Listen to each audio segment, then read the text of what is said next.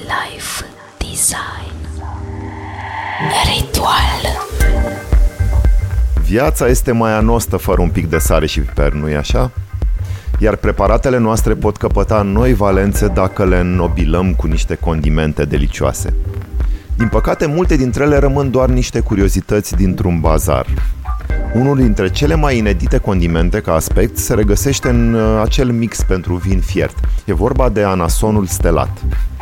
Da, arată simpatic, are forma aia de floare și dă foarte bine în poze. Astă seară vreau să vă ajut să înțelegeți care este diferența între acesta și semințele de anason, de unde provin fiecare din alt colț al lumii și cum puteți să le utilizați în bucătărie. Deși au o aromă destul de asemănătoare, drumurile lor se separă din punct de vedere cultural. Semințele de anason sunt cunoscute și folosite la gătit încă din antichitate.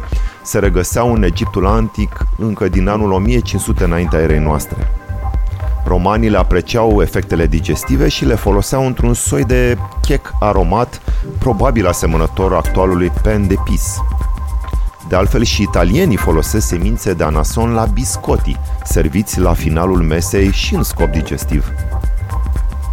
Semințele de anason sunt recoltate dintr-o plantă din aceeași familie cu mărarul, chimionul și chimenul, nativă în bazinul Mării Mediteraneene.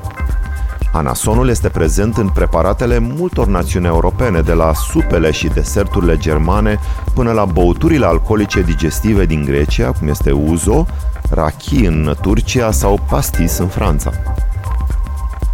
Semințele de anason sunt esențiale în salamul pican folosit în Italia la pizza. Mie mi se pare că au o aromă mai fină decât anasonul stelat și un ușor iz dulceag, dar de aceea sunt folosite de multe ori în deserturi. Le veți întâlni uh, întregi, în sosuri, în supe, în salate sau deserturi și degajă un parfum delicios când le spargeți între dinți. Eu uh, pun un pic de semințe de anason și în infuziile ayurvedice, pur și simplu le iubesc așa. Călătorim acum până în inima Asiei și descoperim fructele unei plante ce dă rod an de-a rândul. Florile ei se transformă în fructe cu formă de stea în opt vârfuri. Acestea sunt culese înainte să se coacă și lăsate să se usuce la soare până când devin lemnoase. Sunt cultivate și ele de mii de ani în China, în Vietnam, în India, în Malaezia sau Indonezia și sunt folosite în bucătărie fie în formă de pudră, ce e obținută prin măcinarea atât a exteriorului cât și a semințelor, fie ca atare în supe, de pildă în celebra supă vietnameză pho, sau în curry-uri.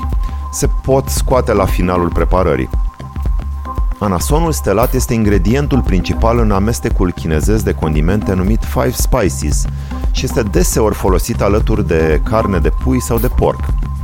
Indienii îl pun la biriani, acea carne aromată cu orez deasupra, sau în ceaiul masala.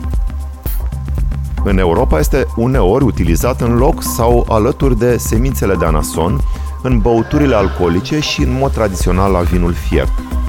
Trebuie să știți că are o aromă mai intensă decât semințele de anason, de aceea este excelent ca ingredient adăugat la fierbere. Puteți să-l scoateți la final, de exemplu din gemuri sau compoturi, va fi foarte ușor să-l identificați în borcan. Vă sugerez să le introduceți în arsenalul vostru culinar, eu cred că nu veți regreta. Life Design Ready.